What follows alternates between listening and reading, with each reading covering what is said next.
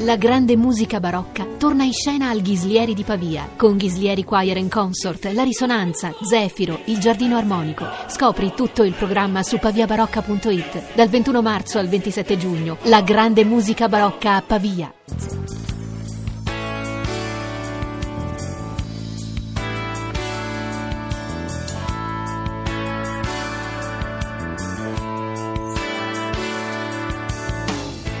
Il saggio che vi proponiamo questa settimana è in realtà un'antologia, un'antologia commentata che si intitola Il viaggiatore meravigliato, italiani in Italia 1714-1996. È stata pubblicata per i tipi del saggiatore ed è stata curata da Luca Clerici. Clerici, che insegna letteratura italiana contemporanea all'Università degli Studi di Milano, ha pubblicato sul tema anche una bibliografia dei viaggiatori italiani in Italia 1700-1998, questa per le edizioni Silvestre Bonar, e ha curato per la collana I Meridiani di Mondadori due volumi dedicati sempre agli scrittori italiani di viaggio, in questo caso dal 1700 al 2000.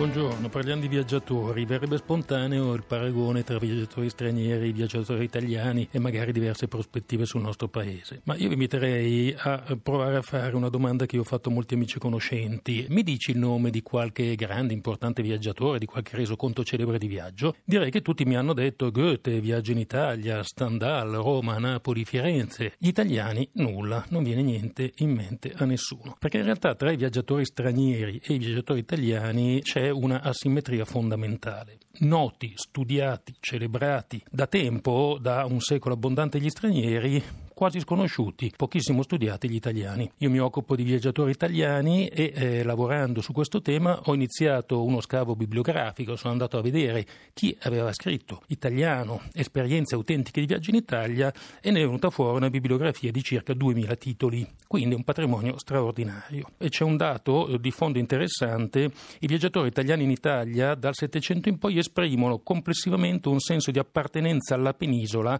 ben prima del 1860 1961, cioè dell'unificazione nazionale. E questo nonostante gli innumerevoli confini, le barriere doganali, le quarantene imposte ai viaggiatori che facevano molto prima da questo punto di vista raggiungere i paesi del nord Europa che da Milano Palermo. D'altra parte eh, direi che hanno gli italiani in Italia uno sguardo curioso esattamente come se viaggiassero all'estero, con una differenza, un correttivo. Direi che in Italia tendono a prevalere geografie circoscritte, locali, resoconti puntuali e analitici e quindi viene fuori una mappatura del paese, devo dire, molto molto interessante, suggestiva e varia.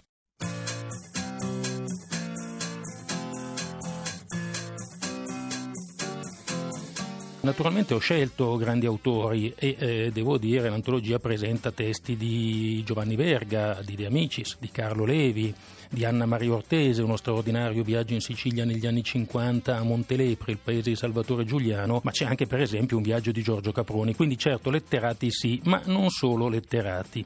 E devo dire che anzi i passi, i capitoli e le opere più interessanti sono forse quelle di chi scrittore di professione non era e non è. Per esempio i naturalisti, nel Settecento Lazzaro Spallanzani e nell'Ottocento Antonio Stoppani, eh, che firma il bel paese, ma ad esempio i militari sono presenti in questa antologia, Francesco d'Austria d'Este, 1812, che va in Sardegna con eh, diciamo, il recondito desiderio di conquistarsi l'isola, in realtà d'accordo con gli inglesi contro la Casa Savoia. E quindi racconta la Sardegna come se dovesse prenderne di lì a poco possesso, con una radiografia sociologica, economica, naturalistica assolutamente strepitosa. Ci sono poi politici di epoche successive, Zanardelli, che fa un viaggio in Basilicata, presidente del Consiglio all'inizio del Novecento, a cavallo di un mulo.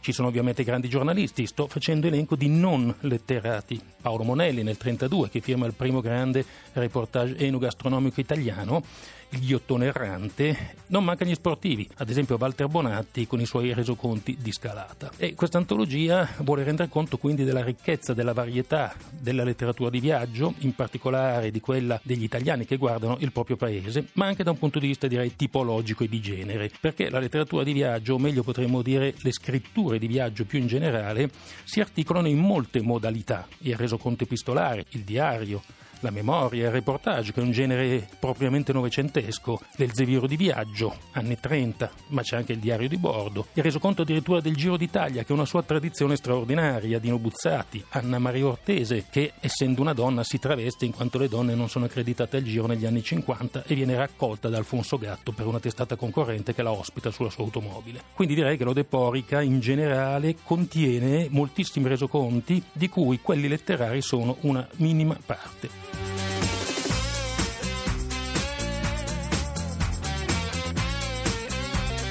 È un aspetto che dovrebbe saltare all'occhio al viaggiatore italiano, molto più che agli stranieri naturalmente, che l'italiano un po' lo studiavano, ma naturalmente non era madrelingua. Una scarsa attenzione al dato linguistico, alle parlate locali. Come mai? Direi che è un dato scontato. Qualunque italiano che viaggia dà per scontato di non avere la possibilità di comunicare, diciamo così, con eh, i parlanti che andrà a incontrare e i luoghi che attraverserà. Da questo punto di vista, quindi, c'è un disinteresse, come dire, a priori. Sono proprio questi resoconti dei viaggiatori ad essere testi linguisticamente molto importanti, proprio perché non sono solo di letterati per la varietà di estrazione socioculturale e professionale degli autori, per la varietà della loro provenienza geografica, regionale, locale, per la varietà degli itinerari da nord a sud, da sud a nord. E quindi direi che è questo il materiale, il portato linguistico molto importante che credo eh, sia interessante per qualunque studioso, naturalmente per gli studiosi di lingua in particolare, e che conferma direi anche l'idea di allargare il campo, non solo letteratura di viaggio,